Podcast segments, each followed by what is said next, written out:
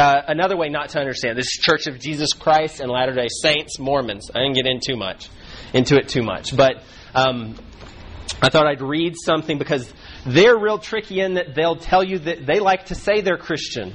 And they'll go to the mat with you about, hey, we're Christian too, and I believe the same thing. And they'll, they'll, even more than Jehovah's Witnesses, I think, will try to convince you that they're Christian too.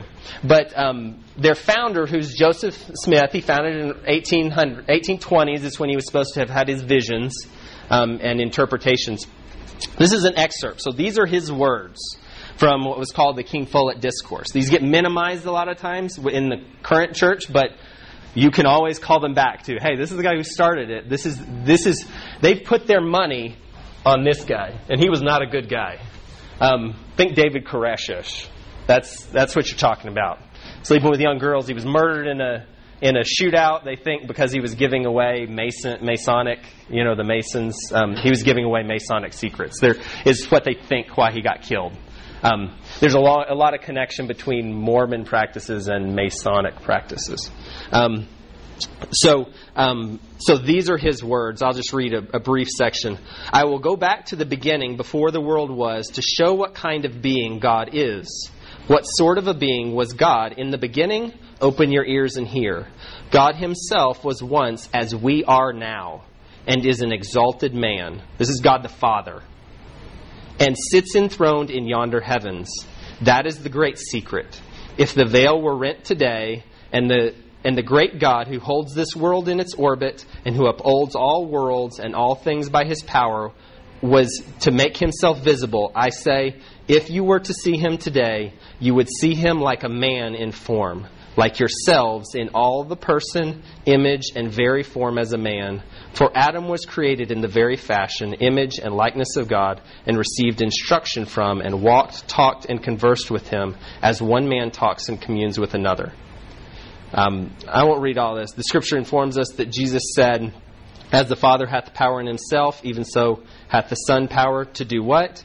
Um, why, what the Father did. The answer is obvious in a manner to lay down his body and take it up again. Jesus, what are you going to do? To lay down my life as my father did, and take it up again. Um, he goes on and on, but I won't keep reading. Um, if you ever want to have conversation with Mormons, this is a good little excerpt. I mean, it's really just one page front and back. Um, God the Father, even, is a man just was a man just like you. Um, Jesus was one of many gods. Jesus' brother is Lucifer, Satan. They're brothers every human, a good, faithful Mormon, gets, after you die, you get, I don't mean to caricature, make it like a caricature, but this is, this is at the core of their belief. You get your own, you become like God. You get your planet, you populate your planet, you rule over your planet. Okay? It's polytheism. Mormonism is polytheism. Everyone you have the opportunity to become God yourself. God the Father, Jesus, all of them. Okay? So this is not what we want to believe. Okay? This is this is different. Okay? This is not what Scripture teaches. Um, this is part of where their um, polygamy comes from. The way for a woman to to uh, get on is to be attached to a good Mormon man, and you get to go and populate the planet with him. So you have multiple wives it all works from there. Which they go back and forth about now, but that's just what they do. They go back and forth. Same thing with Jehovah's Witnesses. They were it was 144,000, and then that was going to be it. They the, pulled that from Revelation. But then their pop, the, the the number of members rose over 144,000, so they had to reinterpret all of it.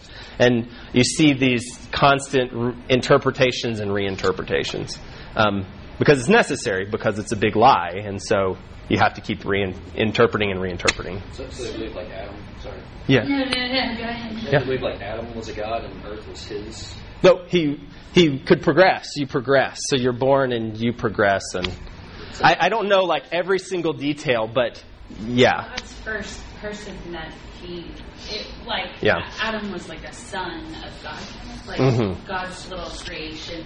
God was a person Yeah. Before, and he, Yeah. the earth He was was God's world. yeah. The earth was God's world, and He propagates it, and that's the Mormon things. boy, Yeah. you would to Right. have your own world that you could then. Right.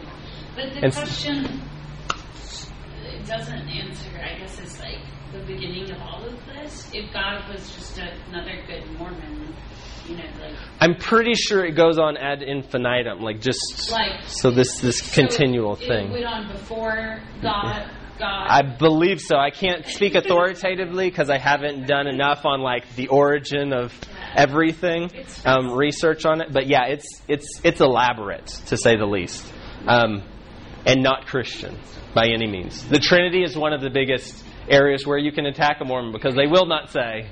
Um, they will tell you that they would say Jesus is God, and they say they do say yes. They're one of the few that would actually say Jesus is God too. They just mean something entirely different than what we mean. Um, we mean He is the only begotten of the Father. He is the only Son of God. That's the distinction for Mormons. Um, this is where it gets a little trickier. Okay, anybody recognize the guy on the left? The next Billy Graham? Nobody. Potter's House, close to Duncanville. T.D. Jakes. Um, Phillips, Craig, and Dean. We were listening to him when when y'all came in, singing the same song we sing at this church. Um, oneness Pentecostalism. TD knows the politics of things, and so he denies Trinitarian language, but he won't officially make a, a out and out statement. He's what would traditionally be called and has been dealt with throughout the centuries of the church modalist, which is how a lot of us have the conception we have of who God is a lot of times. It's God exist there is one God and he comes in different forms. Okay? So let me explain. So there's the Father, and when he's creating the universe and doing all these things, he's the Father. But whenever he was but then the same God was born of the Virgin Mary. Okay? And then the same God came back as the there's lots of different iterations of this and how it works, but it's one. So the easiest way is to kind of compare it to the scripture we've looked at. So when Jesus was praying and said, You are the one true God, he was praying to himself. Um, when at Jesus' baptism, when they stepped up, I don't even think I talked about that. Um, that scripture they had. I'm sorry about that. So, sorry. The, Jesus is baptized by John. He comes up. Jesus is there. The Spirit descends as a dove. The Father speaks from heaven. They would say Jesus was talking to himself, or the you know God was talking to himself and appeared as a dove to himself. They're not reconciling those passages. Something like this. That when Jesus comes to the earth, the Father God's gone. absent. He's gone. Yeah. Yep. So they're saying no distinction. There's a lack of distinction between the persons. They're saying that when Jesus says, "I do this of my own will," he's not really saying, I, "But I do it because the Father tells me to." I do this in obedience to the Father. He's not really doing it in obedience to the Father. He's just doing it to himself. They're trying to gloss over what Scripture says about the distinctions between the three members. What what we looked at. They're just they're trying to make it easy. They're trying to make it they're trying to relieve the tension. And unfortunately, like I said when we started this, I- can't relieve the tension for you, but none of us can because that's who God is. Why would we want to serve a God that's so easy to explain? Right. You know, like Which is a very valid question that people but it's comfortable and we don't have to wrestle with that. And we don't have to and we control it. You'll find a lot of false belief and false Christian belief comes from we control it. Yeah. this may be a can of words, but so I mean, just like you said, we were listening to Philip's and Davis before we got started. Where does the question of their salvation come into play when there's these different idiosyncrasies of what they're trying to explain? Right.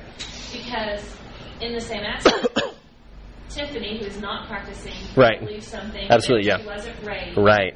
she believes that she's a Christian. Right. She answers some of the questions right. but Right. Some things that she doesn't feel comfortable with, like the Right. right. pieces, she just explains away. Right. I have some friends who were raised Catholic. Right. They say they're Christian. Mhm. They believe some of the stories, like the Noah's Ark, are just fables. Okay. So they understand, like Right. these people do, a large portion of Right. it. But there's this section over here.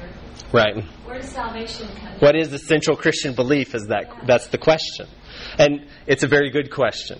And you know, Phillips, Craig, and Dean, just to be a little more explicit, they're different than T.D. Jakes. They are called um, Jesus only um, Pentecost or Jesus only oneness Pentecostals.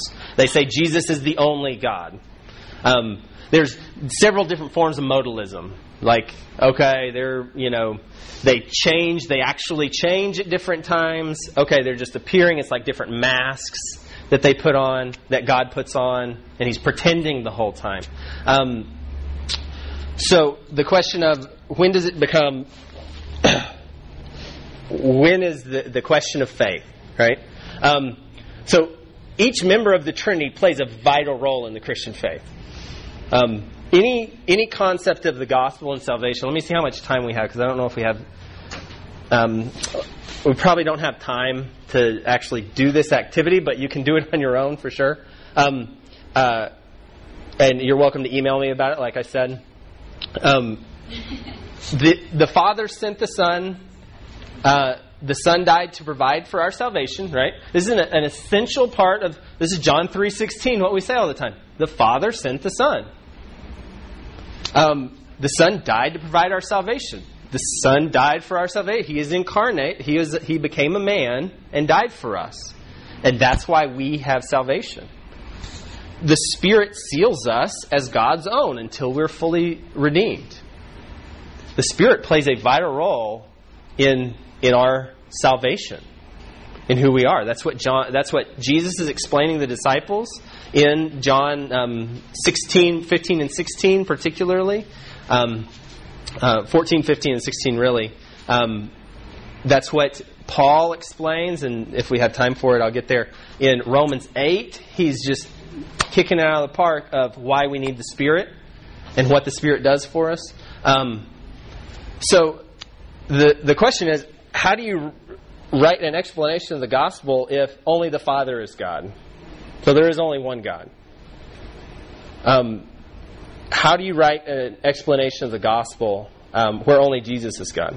And this is a big issue, especially when we think of the doctrine of the Trinity, because I was 23 whenever I found out about the Trinity, and I realized I was mildly heretical. I kind of, I did, I was pretty modalist in my thinking. It was, it was God, it was Father, Jesus, Spirit. I just threw them all in there. They were in a big pot, right? My professor called it God is glob, right? He's just up there, and I just kind of deal with them all, and it's all interchangeable.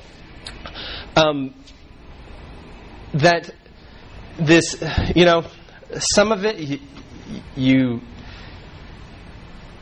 How does a person know they have faith, or when does a person have faith? Um, when they entrust themselves to to what Christ has done.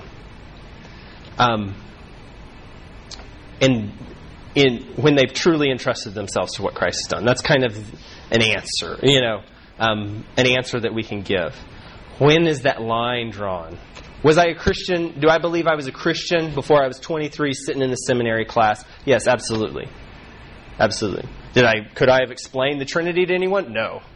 In fact, I tried I actually I had my first class on a Saturday and then drove home and I was I tried to teach it for the first time the next day. That was the worst teaching experience I've ever had in my entire life. 30 seconds in, I looked at I looked down at my Bible and I said, "I do not want to be here right now." Uh, Not inside my head, thankfully, not outside of my head. But it was terrible, and I feel sorry for the people who had to sit and listen. Um, because, but was I a Christian before then? Absolutely. You know, I don't doubt. But this is this question, and this question helps understand the um, helps relate the realness uh, of of why why can I defend that I was a Christian before then? Because I had a true understanding of the gospel. Anyone who has a true understanding of the gospel has a true understanding of the Trinity, even if you can't verbalize it. You know, that's where I say, like, the doctrine of the Trinity, it wasn't created by the Nicene when the church fathers got together in Nicaea. It was the first attempt at explaining it together in a, in a united way. What do we mean when we, when we talk about God, when we talk about, when we talk about the Father, when we talk about Jesus, when we talk about the Spirit? Um, it's a tricky, it's, it, it's not one for us to answer, I think is maybe more uh, uh, the best way to put it. My professor, who really hammers home on the importance of doctrine, always said said to us, and, and I thank him continually for telling me this. It's never my responsibility to determine if someone's a Christian or not. It's always my responsibility to try to help them come from wherever they are in regards to the faith and move forward. If someone's a Christian, then I'm moving them on. I'm helping, I'm encouraging them, I'm informing them, I'm leading them along in their faith. If someone's not a Christian, I'm introducing them. I don't have to make the distinction whether I'm introducing them or whether I'm leading them along. I'm just helping. That's where, and, and so we don't have to bear this burden of trying to decide, you know, um, uh, but only, but we can have this resolve. I want to help them from wherever they are to move beyond that. That's what we can have in our heart to do. You know, is is which is part of, the, at least for me, was always part of that question. Um, what can I do, or what should I be doing? I should be helping them. Whatever. Yeah. Um, does that help?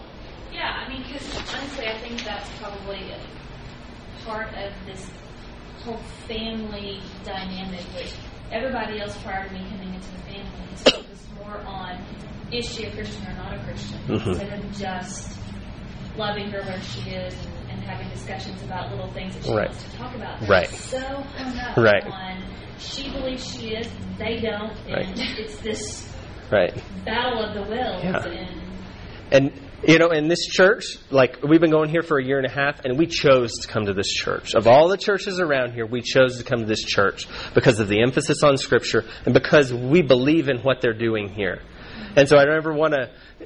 But if we're looking at honestly at this, and, and we've had an experience in our community group, and we've heard other people, sometimes we can get. And, and I think uh, this is not against the church leadership or anything, but we're so driven, and in a good way. We're here at, at four. You're here at three thirty in the afternoon on Saturday. Who does that? Who comes to things? Why is my room not empty on the tr- to teach on the Trinity at this time of day? Right? We've got to, but it's important for us to distinguish what is our job and what is not our job. Because in order to do our job, we have to have a right understanding of what our job is.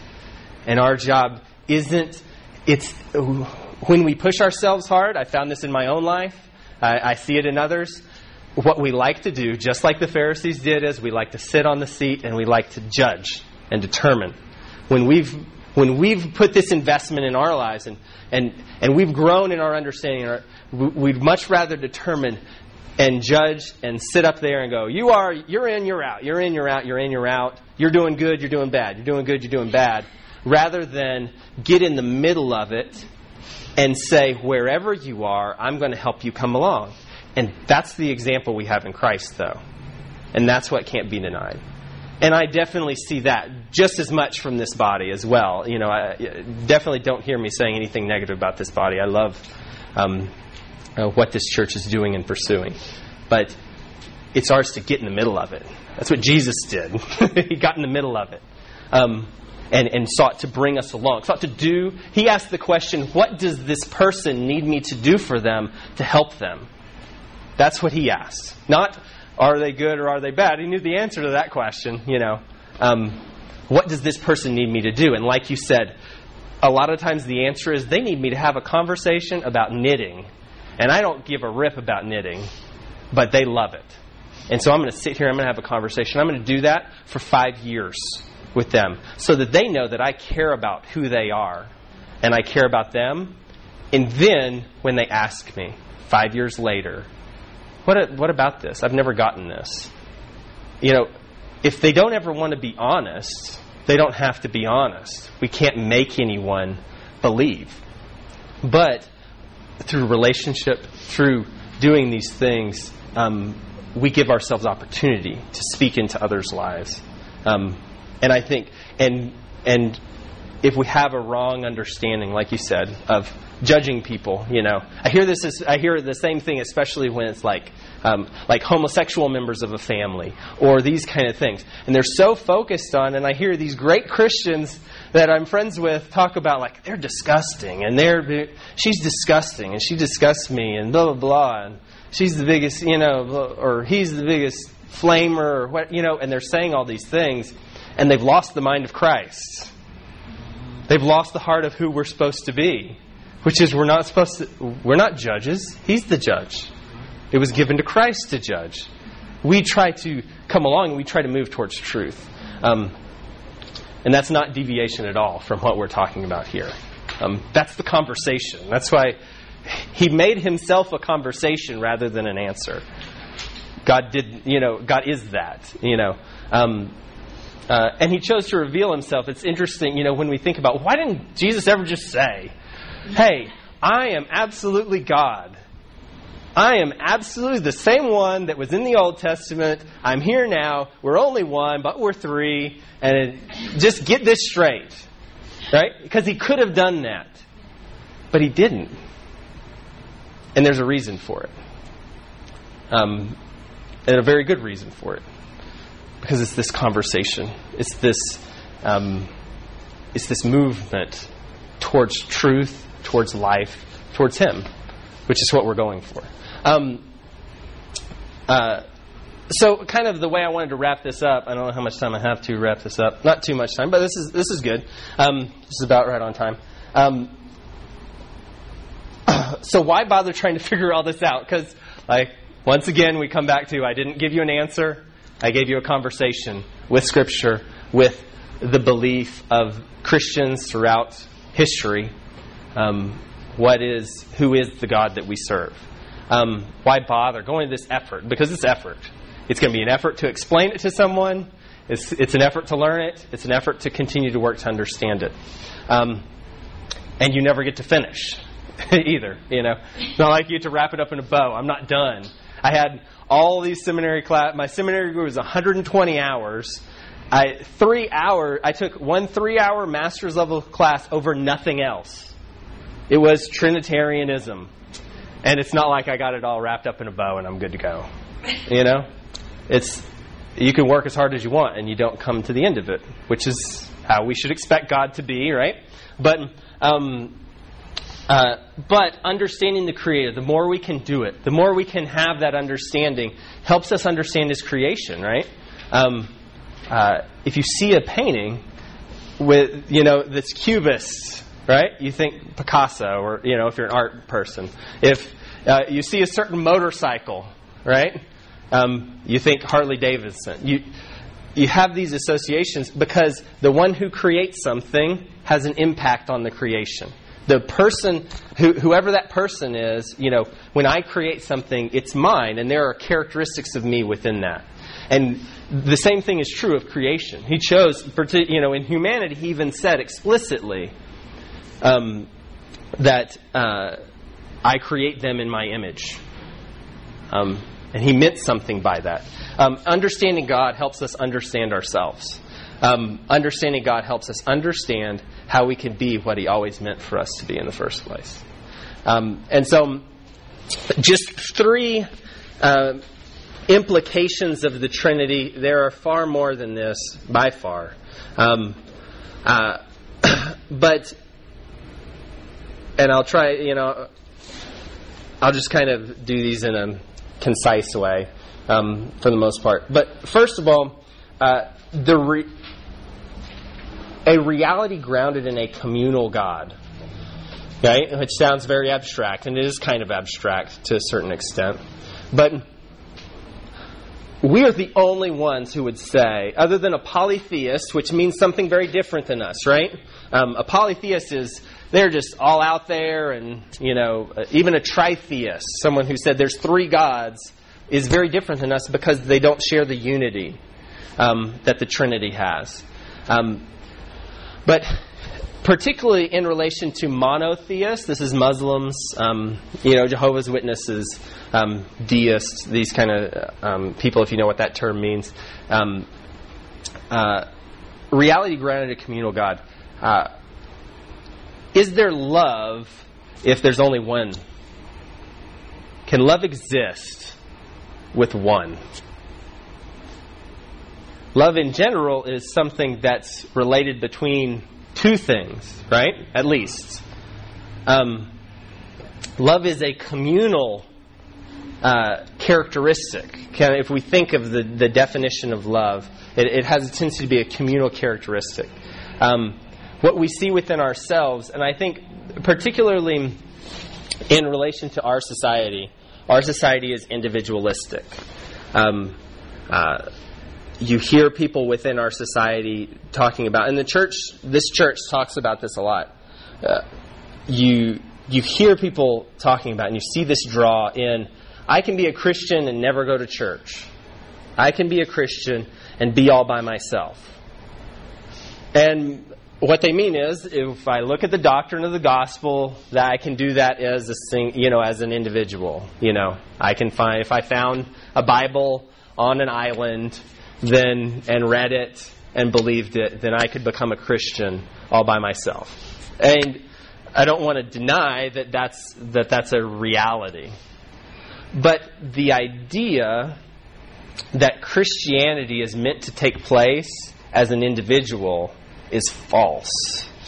Um, just like God does not exist by himself, um, he exists in a community of love and self giving and this, this relationship within himself. We as humans are created for relationship. This is a, a part of, and we as Christians are meant to live in relationship. Hebrews uh, 10, oh, I forgot it. I, I, should have looked it up before. Um, uh, it's in Hebrews if you want to look it up. Do not let us forsake gathering together, as some are in the habit of doing, and by it have suffered a shipwreck in their faith. Their faith is destroyed. It's, I, I, I don't want you to, you know, I'm not denying that you can be a Christian and not go to church. What I'm saying is, nowhere in the New Testament is it ever suggested that that's how Christianity was meant to be. Certainly in the Old Testament, I mean, you don't even have close to an argument in the Old Testament um, because it was the nation, you know, it was, it was peoples. Um, but in the New Testament, we really have to come to terms with we need each other. Um, if you look at the imagery that's used, look at um, 1 Corinthians chapter 12 is a good place to look. It's the imagery of the body. And his whole argument is we are essential to one another. We need each other. We need to and this is where this is where some people get thrown off.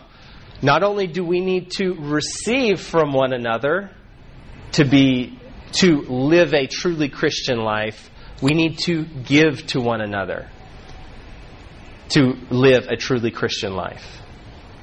And this comes to uh, my second point. Um, because whatever we want to say, you know, and, and surely if you, if you go here, you've heard this before, that we do have this vote. We want to imitate Christ. He is the one. He is, he is the, he was the perfect man, right? He is what we hope to be. He is what we look forward to being eventually in, in the sense of who we are, um, our character, our actions, how, how we, um, he's what we're trying to move towards. Um, Philippians 3 is great for that. Um, if you're if you're not totally sure what that means, Philippians 3 as well as um, uh, uh, Romans. Uh, what's the verse? Um, he works all things together for the good of those. It's Romans 8 somewhere.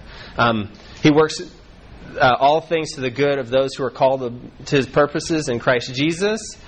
And we like to, you know, you know, especially these days, I've just noticed, eh, you know, over the, over the past 10 years or whatever, I don't think I've heard part of a verse quoted more than, or, or uh, part of a statement quoted more than that verse. And what we like to do is we like to say, so that means everything will be okay. And so that means it'll all work out in the end. But in the next verse, he says, for he's using all these things, uh, this is a paraphrase, He's using all these things to mold us into the image of Christ. that's good. The end, the the culmination, the working together of these things is that we imitate Christ and who we are. Um, and I think what Philippians 2, uh, 1 through 11, the reason why I picked it, it's, it's called the kenosis, the coming, it's the embodiment. It's talking about what Christ did whenever he, um, whenever he chose to do what the Father asked him to do. In becoming a man, um, uh, and being obedient as in that. Um,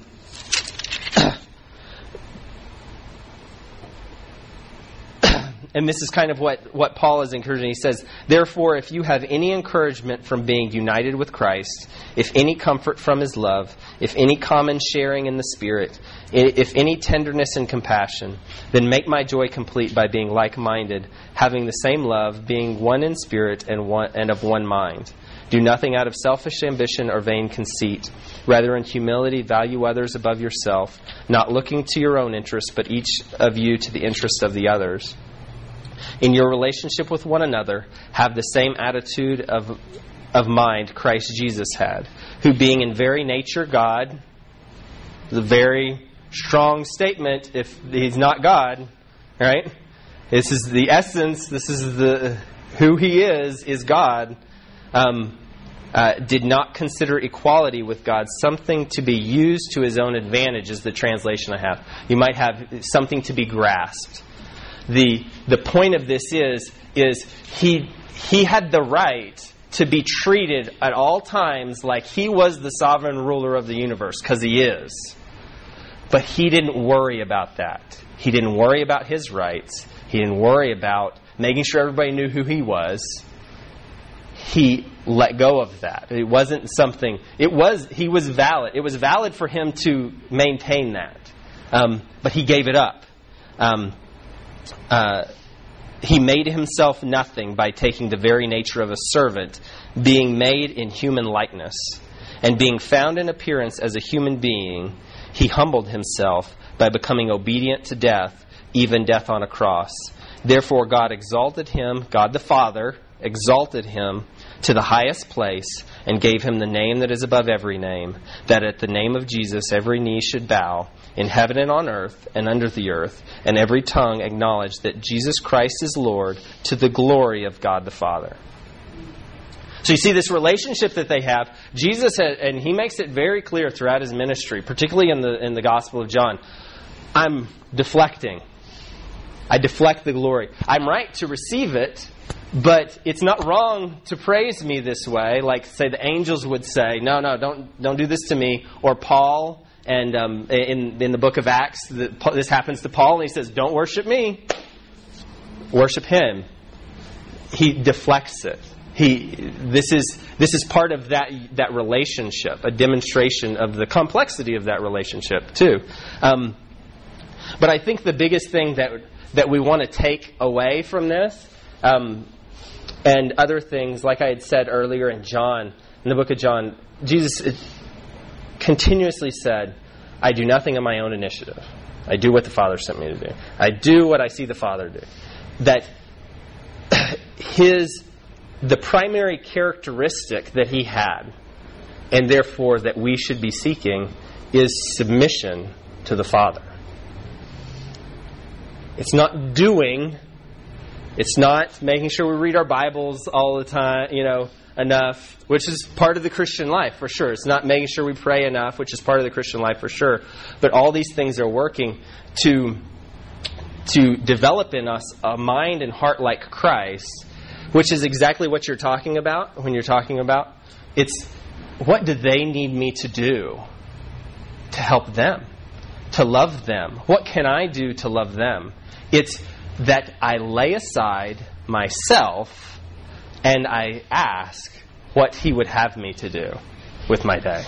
That's our progression. That's Christian growth, and that's, that's where we find Christian life as well, is in seeking to be submissive to the Father, seeking to imitate that relationship that He has. Um, this is a whole lot, I understand, right at the end, but when everybody's, when we're all zoned right now. Three hours is a long time, both to teach and to learn. Um, and then finally, how do we live a life defined by obedience to God?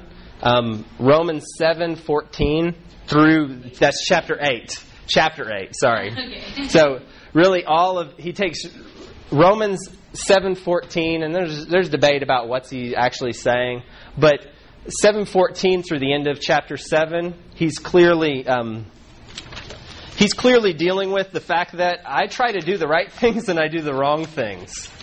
Um, uh, which surely we can all, you know, as hard as I press myself, I, what I see coming out doesn't resemble what I wish it would. Um, oftentimes, when I'm trying my hardest, um, which is the exact sentiment that he's expressing. And so he concludes, so he kind of, um, he finishes up this section um, by this What a wretched man I am! Who will rescue me from this body of death? Um, and then he expresses a little bit of hope. Thanks be to God who delivers me through Jesus Christ our Lord. Um, so then, I myself in my mind am a slave to God's law, but in my sinful nature, a slave to the law of sin. So he's saying, okay, well, at least I know Christ has paid for the sin that I do, right? Um, so even though I see myself still doing the things I don't want to do, at least I know I, I can be secure in Him. But then, at the beginning of chapter 8, and all of chapter 8 is dedicated to um, this, what kind of the core of this is, is communicated in verse 1. Therefore, now there is no condemnation for those who are in Christ Jesus. He says, Not only am I not condemned for the sins that I do, which is what he's been talking about the previous chapters, is that Jesus Christ is the one we all sinned and fall short of the glory of the God, uh, glory of God. By what He's done, I can be redeemed. Right? He says, so we're not condemned that way anymore. But now there is no condemnation in Christ, and the answer is the Spirit, and the Spirit working in us, because we work to submit ourselves so that the Spirit might produce good things within us um, is is what he talks about. You know, and he starts developing this contrast um, between the flesh and the spirit. Um, I won't read it all for sure, but he talks about for what the law was powerless to do because it was weakened by the sinful nature, God did by sending his own Son in the likeness of sinful humanity to be a sin offering, and so he condemned sin in, the, in human flesh in order that the righteous requirements of the law might be fully met in us who do not live according to the sinful nature, but according to the Spirit. So the picture that he paints is we are we dead yet? No. Do we still have our sinful, broken down bodies? Yes. And unfortunately, we still have a part, a, a, part of this sinful, broken down body is that sinful, broken down nature. And the essence of the sinful, broken down nature is I want to do what I want to do. Um, uh, what did Adam and Eve do? Well, God said, don't do this, but the fruit looks good to eat. It's, um, it's pretty, and it's desirable for power, for knowledge, right? First John uses the uses those same things again. Lust of the flesh, lust of the eyes, boastful pride of life. He does that intentionally to refer back to Genesis. It's it's these things that draw. Oh, I want I want for myself. Um, this is why the the uh, the example of Christ is so important that life is found when we want for the Father. When we want to do what the Father wants us to do. When we want to do what others need us to do, rather than what do I think I need myself? And how am I focusing on myself and trying to get what I can get? Um, and the thing that allows us to overcome that is the Spirit and focusing on the Spirit.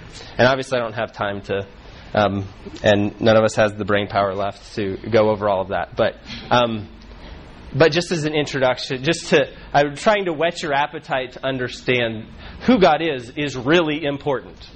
It has functional importance. Not, this isn't like off in space and clouds.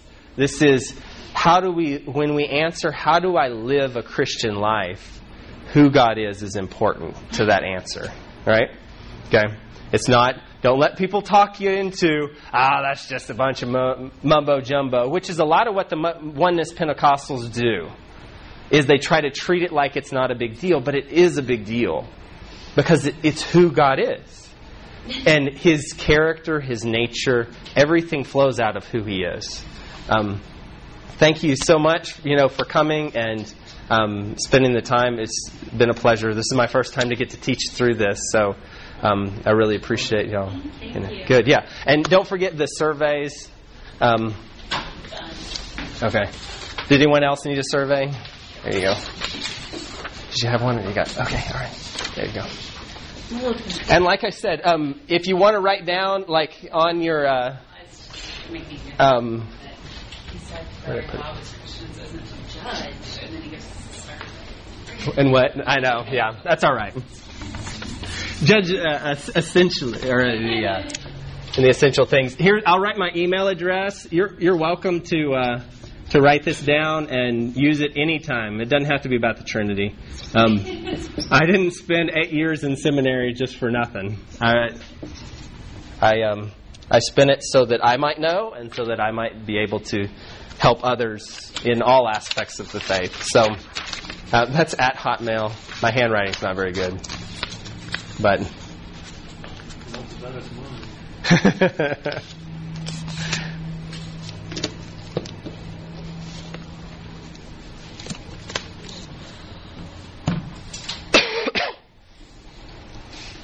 Sorry, I couldn't give you an answer on the like the answer, like the. Sorry, sorry, I couldn't give you the thing like uh, no, no, no. You're welcome. Just uh, you can just put the surveys on the table right there. I meant just like I couldn't give you something like what's the Trinity? Like oh, bam, you know, one line. I couldn't give you a one-liner. Sorry, I couldn't give you a one-liner. Maybe that's a good way to put it. Well, I already kind of expressed that, but I would have Yes. been disappointed if you had. Okay, good. That's good. You should have been ex- disappointed if I had.